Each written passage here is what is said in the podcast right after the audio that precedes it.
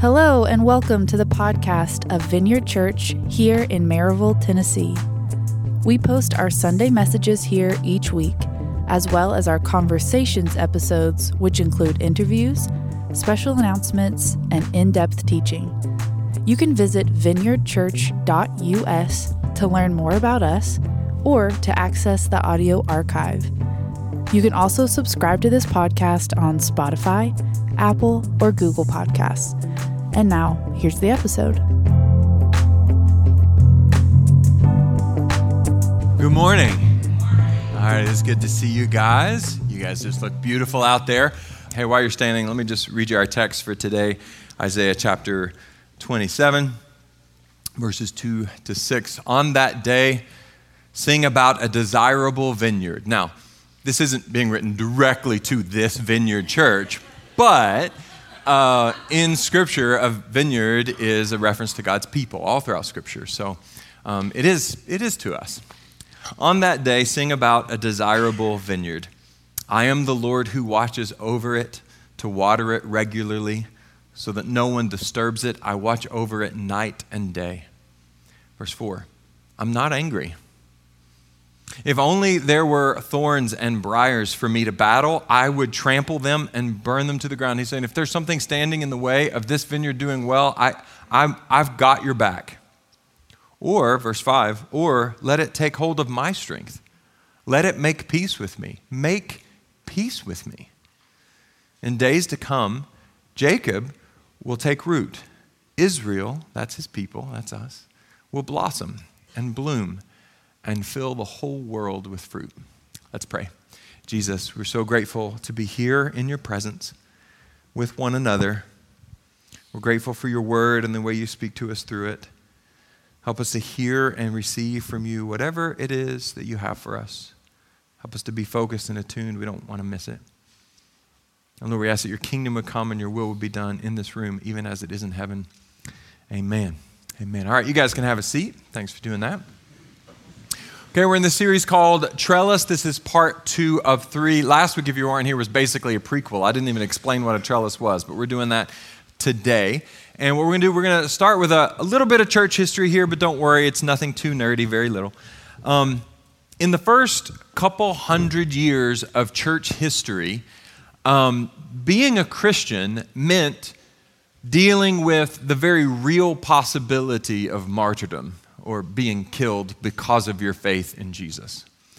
Um, so back then, to sort of state the obvious, nobody got saved in the first couple centuries of church history because, well, because why not? You know, like no one's doing that. No one's saying, well, I, let's just, we'll jump in just to go with the flow, just to, because that was not going with the flow. It meant going very much against the flow. Nobody was like, yeah, I'll do the Christian thing, it'll make grandma happy. Well, grandma was practicing a different faith. You had to upset grandma a lot in order to walk with Jesus. And so, anyway, it was very different. And so, in that context, essentially, there were no marginal Christians. People were, you know, Christianity's on the fringe of their life. It's really just a hobby or an interest, you know because there were no incentives for that. There was no reason to do that, and there were lots of reasons not to do that. But as Christianity started to go more like mainstream, that dynamic started to shift. And as following Jesus became more and more accepted, and even in some cases, Christianity becomes uh, the preferred religion, then nominal Christianity started to become a thing because the incentives were there. And some people noticed that and they look around and go, okay, and they wouldn't think much of it. But then other people noticed it and thought, oh no, this is, this is a really, really big problem because ours is not a faith of half measures, you know? Kind of being in, but not really. It doesn't make any sense. It doesn't work at all um, uh, for our faith in Jesus. And so there, others looked around and said, this is actually a major issue because what's happening in inevitably is like Christians were becoming hypocrites and not representing Jesus well, or they're waving the Jesus flag, but they're doing it for other reasons um, than genuine faith. They're doing it for social reasons, or political reasons, or financial reasons, or whatever the case may be. And so that, of course, not good. And then in reaction to this, uh, there was a, what became a pretty significant movement um, led by people who came to be called the desert, the desert fathers. And the desert fathers were people who they, they literally moved to the desert. This is not figurative at all. They literally moved to the desert because they couldn't keep growing spiritually in the city where Jesus, in some cases, had become like a commodity or just like this cultural add on. And they thought, I don't, I don't know how to do Jesus on the margins. I don't know how to grow in this context. And so they just went out into the desert, desperate to find more of Christ. And many others went with them. And over the course of decades, somewhere between 10 and 100,000 Christians moved to the desert because they were so determined not to be swept up in the mediocrity that was starting to happen around them. And the question that these, the Desert Fathers, the leaders in particular, were wrestling with was this How will people grow now? Now that the threat of martyrdom has begun to wane, now that there's like social dynamics, sort of the headwinds moving with Christianity, how will people grow now when they could have sideways motives in the process? Um, and what they discovered in trying to answer that question and this was over again over the course of decades, not overnight, was that there were these incredibly vital, life-giving spiritual practices. And, and these spiritual practices, these are things that Jesus had taught about, that the, the apostles had written about. This is nothing that they invented out in the desert. This is, these are things that were already there. But what they came to realize is that, particularly in the shifting context, it's more important than ever that these spiritual practices be built into the lives of Christians so that they can continue to grow and not fade away and become hypocrites. They realize how important this is for every believer. And so they, they sort of developed this idea because they thought, hey, we can't just, how do we package this? Because not everybody's going to move to the desert. Um, so, how are we going to make this available? And they came up with this idea of what, what now gets called a rule of life, a rule of life, um, which is a really big deal. Even though um, that concept, though, uh, the concept of a rule of life is, and hear me, like central to Christians growing in their faith, there's a good chance, even if you've been following Jesus for as long as you can remember, that you've never even heard that term. And yet it's a central thing. Well, why would that be? Because, I think, at least, I think it's because rule of life is such a horrible sounding term. Like, hey, do you need a rule of life? Or like, uh, no, I'm good, actually. All full up on rules. I don't need a rule of life. Um, and the problem is that's it's not at all what it sounds like. Uh, it's super misleading, and because of that, it's just kind of we sort of rejected that terminology, and it's really a bummer because the phrase rule of life is the result of a mistranslation. Um, that's not what the Desert Fathers were saying. Um, it got lost in translation over time. And the Desert Fathers, who were mostly speaking in Greek or Latin in both cases, in both language, they didn't use the term for rule of life. They used the word for a trellis. And a trellis, yeah, I know you probably know what a trellis is, but let me explain to you what a trellis is. We actually have a picture of a trellis that we'll show you. Boom. Okay. Um, that's kind of what a trellis looks like, although they look super different one to the other. But a trellis is a structure designed to support grapevines, and it optimizes their growth and their fruit production and their overall health. The thing is, without a trellis, if a grapevine is growing, it just piles up on the ground and the fruit along with it. And as a result, um, it's not able to grow much. And as a result, um, that vine doesn't live very long. And as a result, the fruit will very often be d- rot, and there's like soil borne diseases that come up as a result of it. Um, but vines that have a trellis, which is a structure that they can grow on, they don't just pile up on the ground, they grow up and out. And they're able to capture the sun and the rain and the needed nutrients are more accessible that way. And they've got room to grow. They have these little quickly growing tendrils that will like reach out and wrap around a piece of wire or a piece of wood and just climb up a trellis and they will then produce way more fruit, like orders of magnitude more fruit is produced, like 30, 60, or even 100 fold for the church kids who might get the reference to that. And they're protected from disease and rot. And without a trellis, I said a grapevine won't live very long. With a trellis, a grapevine, kind of like humans, can live many decades, in some cases, even over 100 years. And you don't have to know anything about making wine to know this. Um, you can't have a vineyard without a trellis. You can't have vineyard without a system of trellis because you'll never be able to grow enough fruit and that fruit will not be consistent or healthy, et cetera, et cetera. And the desert fathers knew this. And the desert fathers realized, knowing what Jesus said in John chapter 8, I'm the vine, you're the branches, knowing that we're, consi- like he calls his people consistently a vineyard, and that comparison is made all throughout Scripture. That's a reason why our church is called the vineyard. This is a picture of God's family, is a vineyard. And they realized that you need, a, you need trellises in order for a vineyard to grow. And we, as part of God's family, the vine and branches, we need a trellis too. You, if you're a Christ follower, realize it or not, you need a trellis. And what I mean by that, and what the Desert Fathers meant by that, is a simple structure for spiritual growth that will sustain. I've had more conversations over the course of the last several years. I mean, definitely dozens or scores and maybe even hundreds. I don't know. I've had so many conversations with so many of you, like absolutely sincere, legit people in our church coming to me and saying, Aaron, how, how do I grow? Like I'm trying to grow and I keep getting stuck and I keep, I can't get past where I'm at. Like, and these are people, you're the people, okay, that have come to me and it's who are like, totally on board. And you're like, I'm in. I love Jesus. I'm all in. I love Jesus. I want to move forward, but I keep hitting the same walls. I keep getting stuck. I keep going two steps forward and then two steps back. I keep trying something new. It works for a bit, and then it doesn't really sustain. And then I'm back to where I started, and I'm discouraged as a result of it. I keep getting stuck. So they're asking, you have asked many times, what exactly am I supposed to do? And this is because sincere people don't want to feel that fire in their belly starting to go out, but it tends to.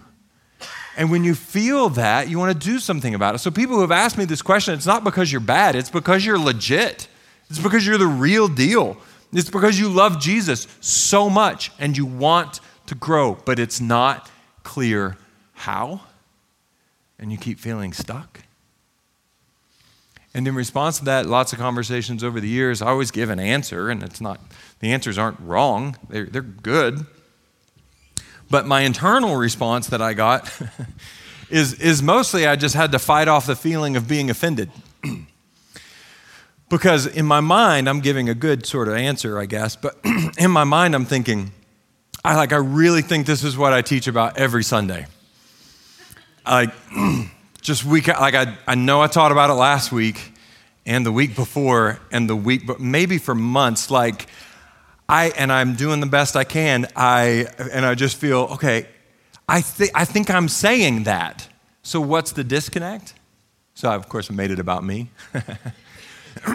instead of hearing like, oh wait, there is a disconnect. There's something that's not quite. Because so, I'm saying it's like, oh, oh, maybe they don't actually need another pep talk from Aaron. What I think you've been saying is like, hey, I need a, I need a structure. Because I appreciate the pep talks, but I still don't know how. How? So that created, you know, I'm thinking about this, some dissatisfaction in me, and I'm thinking, man, I want to. I want to I want to make this clearer. And then ultimately, this goes back several years. Ultimately, this is what gave rise to our vision statement. Our vision statement, as you know, or as you better know, good grief, I'm just kidding, uh, as I hope you know, is to walk with Jesus, love your neighbor. Of course, we talk about it constantly around here. I love our vision statement. And it really came out of, to some extent, through conversations like, okay, instead of just saying, here's things to do, like, let's start to build this idea that what we're talking about is not bouncing from one spiritual mountaintop to the other, but a left foot, right foot, day by day, hour by hour walk with Jesus. And inevitably, as we walk with Jesus, we're going to love our neighbor. I hope you have noticed that just about every sermon for the last few years now has been about walking with Jesus and or the inevitable overflow of walking with Jesus, which is loving our neighbor. our, vision statement is intentionally, you probably already noticed this too, but it's intentionally two-pronged. So we have walk with Jesus and walk with Jesus is the vertical connection to God. So that's how we connect to God. We walk with him. That's us connecting to him. And then love your neighbor. We stay back on the walk with Jesus. Nope, back the other way. There we go. One more. Back. There we go. um, love your neighbor is the horizontal connection. So walk with Jesus, that connects us vertically. Love your neighbor is how we stay connected to one another. All right? Walk with Jesus, love your neighbor. I love our vision statement so much. It says so much. And there's so much in those six words. But in reality, as much as I love it, in the end, it still only states the goal. It doesn't explain how we get there. And so, still, there's some left going, okay, great, I'm in. Walk with Jesus, love your neighbor. Yes. Again, how? so, I think, I think we need a trellis. I think we need a trellis, is how. So here's what I've done I've identified eight fundamental spiritual practices. And when I say I've identified, I want to be very clear. I've just I've just, I've just seen what has happened in Scripture and what has happened throughout church history. I didn't come up with any of these. These are all very, very old. There's nothing new. I'm convinced I've never had an original idea in my life. There's nothing new under the sun. And none of this is new. This is all really old, like thousands of years old, okay? But these same eight spiritual practices have emerged again and again and again throughout church history among people who are serious about following Jesus and not just following a trend. And, and they happen to map over our vision statement. And this is not, not a coincidence. So um, let's talk about how that works. Remember, I said two prong, the vertical and the horizontal. Let's go to that next slide now. There we go. So we have four of these eight spiritual practices are essentially walk with Jesus spiritual practices, or they're vertical spiritual practices. They're things that keep you connected to the King. They are Sabbath keeping, they're prayer and solitude, various kinds of prayer, scripture, which is study of God's word, um, and fasting. And, and these deliberate spiritual formation practices keep us, keep that vertical connection strong, keep us walking with Jesus.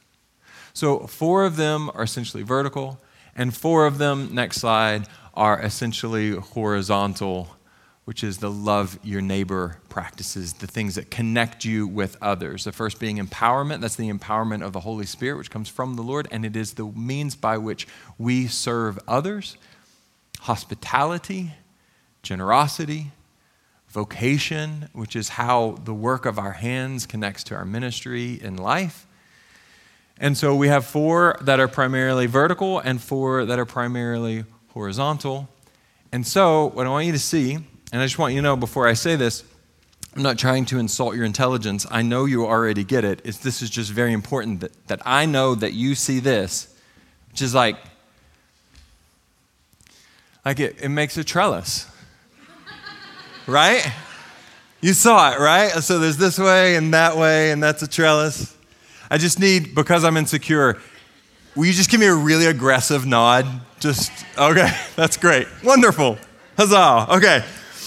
All right, so that's super important. Those are eight. Now, um, missing from that list is a ninth core spiritual practice that I've kind of my mind gotten a little bit of a different category because the ninth, which is community, uh, actually has to be central to the other eight. So, all spiritual practices, whether we pursue them individually or in a group, all spiritual practices must be saturated in community.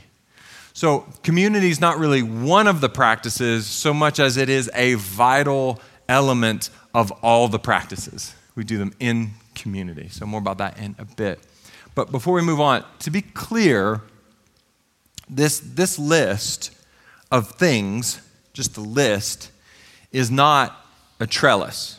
Okay, that doesn't make a trellis. It's just a list of good things that you probably already knew were good things.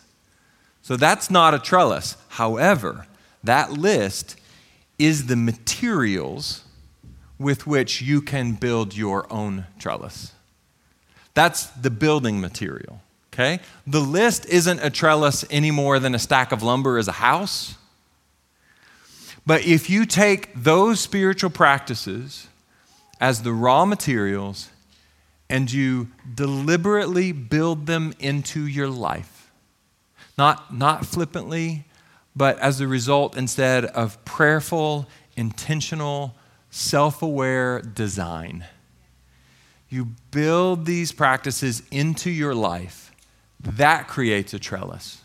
And on that trellis, you can grow and bear lots and lots of fruit that sustains for the rest of your life. Fruit 30, 60, even 100 fold. Now, very important here. These last uh, few weeks, we've been talking a bit about trellis communities. I haven't really explained them until today. Um, if you join a trellis community, which is like a kind of small group, just a different type of small group, little different, not majorly. If you join a trellis community, either now or in the future, um, that trellis community, what's that, what that's about, the goal of that tr- community is to help you build your trellis, which will be unique to you, out of those materials. That's what a trellis community is. Like, let's get together and collectively build with these raw materials a trellis into the very fabric of our lives. So here's what that looks like about these with these trellis communities. Okay. Um, trellis communities meet weekly, just like small groups do, and it goes right along with our current semester model. So, right now, um, we have two semesters a year. We've done this for a number of years um, for our small groups, all of them, which means we meet for four months, take a couple months off, meet for four months, take a couple months off. And these will interface right along with that. So, what that means is these groups will meet eight months a year. Remember, there are eight spiritual practices, and each month, um, those trellis communities will be focused on growing in one of the eight spiritual practices that we have laid out. Um, the idea, of course, that, you know, within the course of a year, you cover them all. Um, now, at the beginning of each of those months, I will be teaching here on Sunday mornings on that month's spiritual practice. And then we'll actually provide some other resources for that too. We'll get to that in a second. Again, the idea being that over the course of a year, we will learn about and begin to implement each of these spiritual practices one by one. You can start to build them into their life into your life. For example, uh, next week, I'm going to be right here teaching on Sabbath. It's the first spiritual practice we're going to focus on. Um, and then also, next week on the podcast, there's going to be an additional teaching, a more in depth teaching that covers a lot more, as well as a, a, PDF that you can download as a resource as well. So that's the teaching piece. Hopefully, we'll begin to get our heads around what it means to keep a biblical Sabbath. And then our trellis communities, all through the month of February, will meet each week to consider together what biblical Sabbath keeping, a day of delight and rest, might look like for each person. And it'll look different for different people. And then what we're going to do is we're going to encourage each other. We're going to dream together. It's not your trellis community leaders going to tell you exactly what to do. Instead, we're going to have sort of this imaginative conversation that goes in my context and where I'm at in life with Jesus. Here's what this looks like for me as we move toward a healthy um, Sabbath practice. I've already hinted at this, but I, I want to make sure you hear it. So I'm going to say it again. This is not, hear me, this is not Pastor Aaron coming down from the mountain, tablets in hand, giving you a precise blueprint for a trellis. It's not that. It's not that. The fact is, I, I, truth is, you should probably take a minute this afternoon, maybe not right now, um, and open up, go on your phones or a device, and do a Google image search for a trellis. And what you'll find out is they are incredible. Like the vast variety of trellises out there that actually work, it's unbelievable. Some of them are absolutely gorgeous. They are like high art.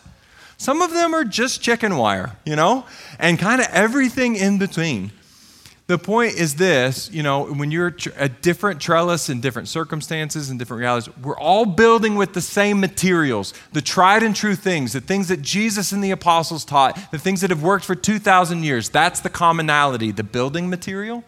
But your trellis will look different than the person next to you. All right? Because, well, for example, the first week is, uh, the first month we're looking at Sabbath. Okay, I keep a Sabbath on a Friday because I'm, I'm on the clock right now, guys. This is work for me. okay, no, um, I keep a Sabbath on a Friday. For most people, it's like, well, that's not going to work, you know? Maybe somebody in your trellis community has been working, uh, been walking with Jesus for 40 years and have this rich practice of Sabbath in your life. And you might be like, I've never even thought of that. I'm getting itchy just thinking about turning off my phone for an hour. So you're going to be in a different place. And so your trellis is going to come together a little bit differently, but we're going to build with these materials. And then from there, again, not one size fits all. Okay, so thing is, uh, if most of our trellis communities, we have a few of them that um, have been opened to fill the last few weeks. Most of our trellis communities are already filled. Uh, they've already filled up. Um, so, because if you're like, hey man, I'm on board, let's go, it's like, well, we'll see. Um, most of them are full. but if that's the case and you're on board, I, have got three options if you want to participate, and I hope you do. Okay. Uh, number one, uh, this might not still be true after the first service, but you can try to jump in quick and see if you can get in one of the few remaining spots in a trellis community. Okay, you can do that. Good luck. Uh, number two, don't tune me out. Uh, maybe you can be part of the solution here and help us facilitate some new trellis communities. That's what we really need. Um, and, and, before you completely shut that out, let me just say a couple things about that, about leading a trellis community. Um, to be clear, this is not the type of group where the leader gets up and teaches on a thing, okay? I, I think I've been pretty clear about that. I'm actually doing the teaching, and we're going to give you additional resources to go with that. So it's not about teaching, it's about just gathering people together, being hospitable, and then encouraging a conversation, helping that community happen and then having a discussion about it, what it looks like to build these into our lives. Um, next thing, if you want to lead a trellis community, you do not have to be ahead on this stuff. Like, oh, yeah, I've already got these things down, okay? And so, yeah, the laugh is the right response. Done. Okay, nope, that's not what we're looking for. We're actually not looking for you, actually. Um, so what that means is you don't have to be ahead. Um, our, our trellis community leaders are going to be building a trellis right along with the folks in their group, okay? So we do, of course, we have some requirements for leaders of groups in our church, of course. So it might not happen right away, it might not work out immediately, but that might, there's training, of course. But if you're interested in helping us make these groups happen, then you need to talk to Natasha like like now. Like, let me finish. But then, like, right after that, you need to talk to Natasha. Who's Natasha? I'm glad you asked. She's right there waving at you. Everybody say, hello, Natasha. Everybody say, we'll talk to you in a minute. I'm just kidding. uh, and she, she knows all the stuff. There's a bunch of stuff I don't know. But um, she knows all the stuff, and she can help you get rolling. Okay, if that, and maybe you take that, and then we've got some more open spots available in groups. Um, and here's the third piece of that. And just keep in mind, you don't have to be in a trellis community to do this stuff. Some of you have been doing all of these things for a long time, and you're like, well, Aaron, I've been doing, and you just started it, so how does that work? Okay, the door's open for everybody. You don't have to be in a community. I think it's helpful. I think it's going to be really helpful and beautiful to do that in community. It's not required. You can go ahead, and get started on your own, maybe grab a friend or two. That's great. You can get started with these practices. Again, I'm going to teach on, at the beginning of each month, I'll teach on that spiritual practice. We'll provide resources for each one. You can do it. And then next semester, you can jump into a group.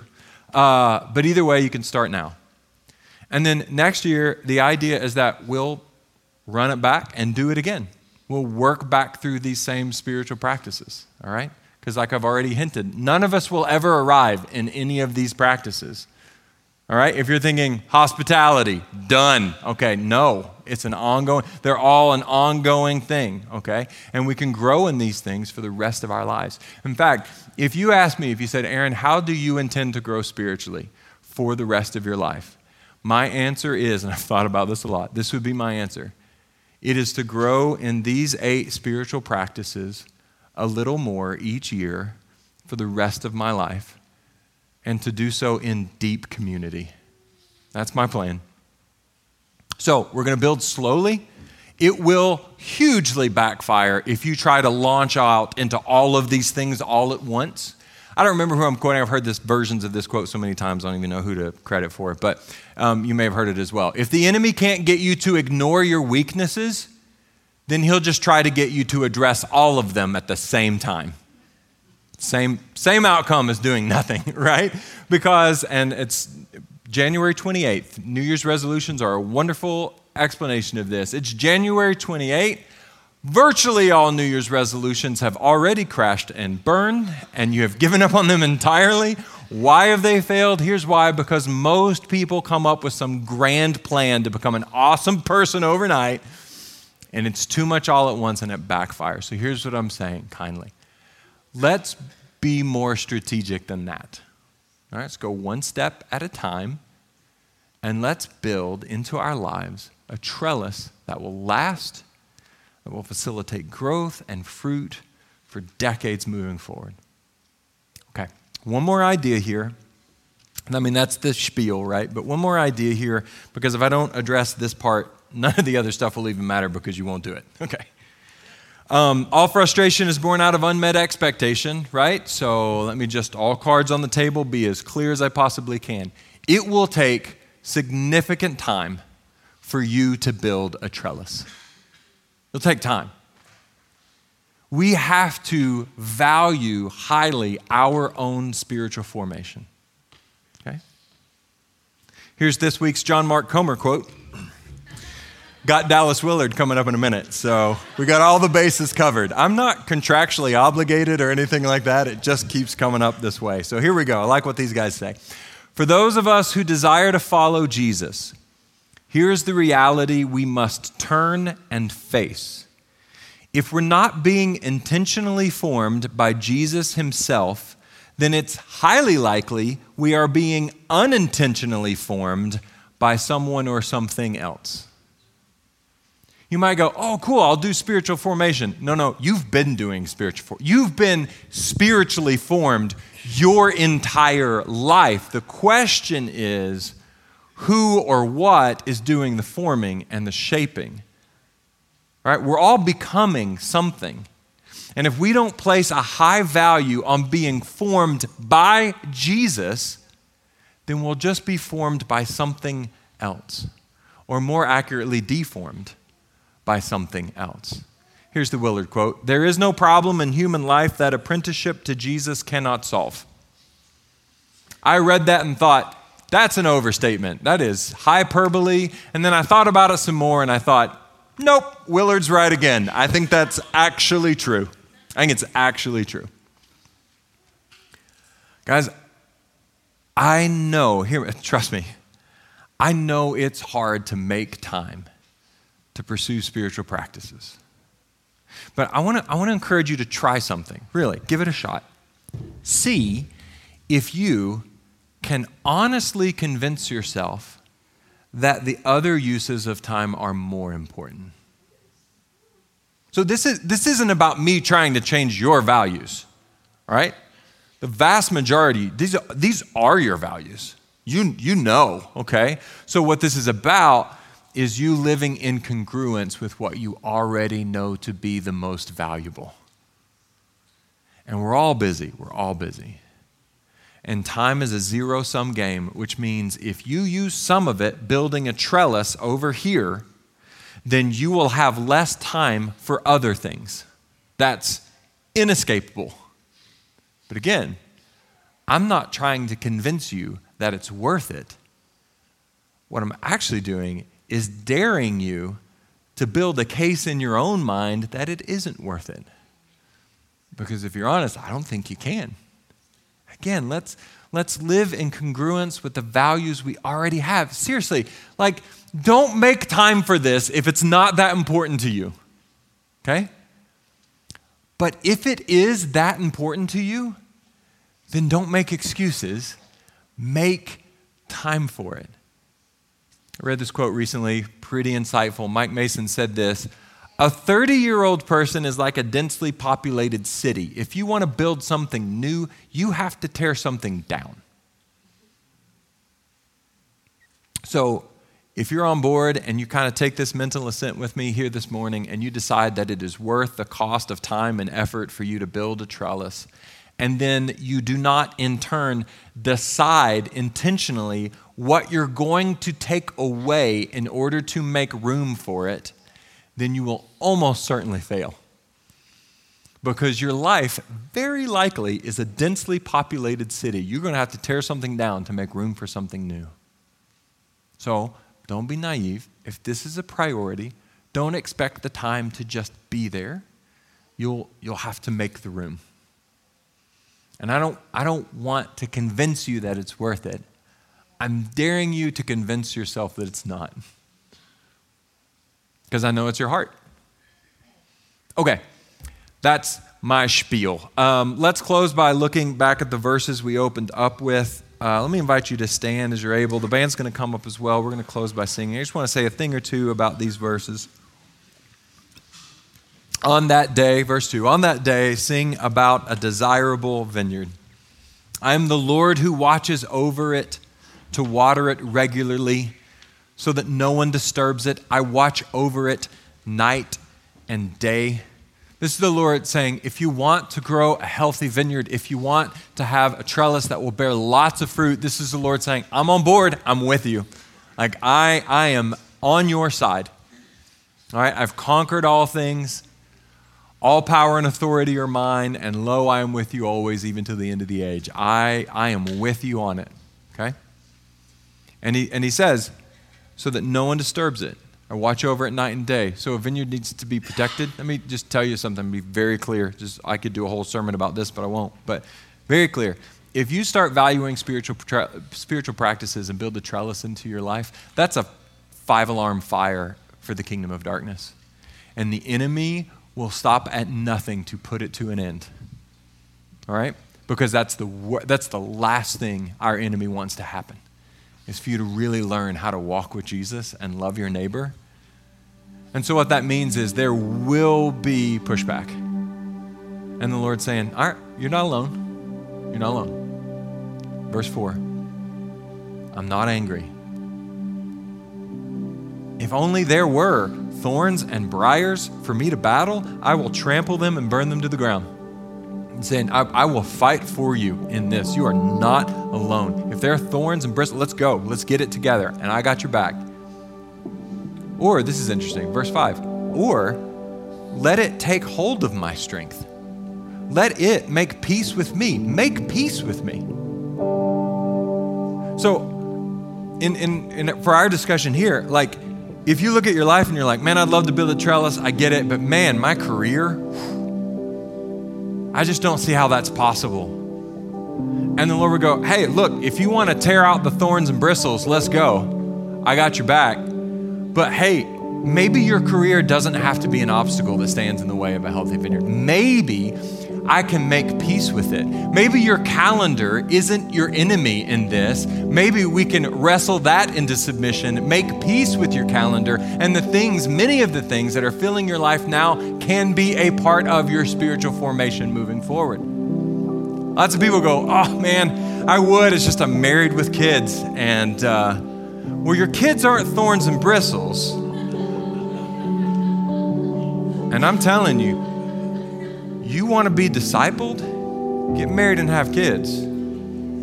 All right? So the Lord's going, hey, they don't have to be an enemy. Let's make peace with the things that oppose us having the time. And let's realign our priorities in such a way we can make peace with many of these things. So make peace. And then the great, great promise, and then we'll and then we'll sing. Verse 6. In the days to come, Jacob, of course, Jacob becomes Israel, Israel's us. Jacob will take root, Israel will blossom and bloom and fill the whole world with fruit. Lord, let it be. Amen. Amen.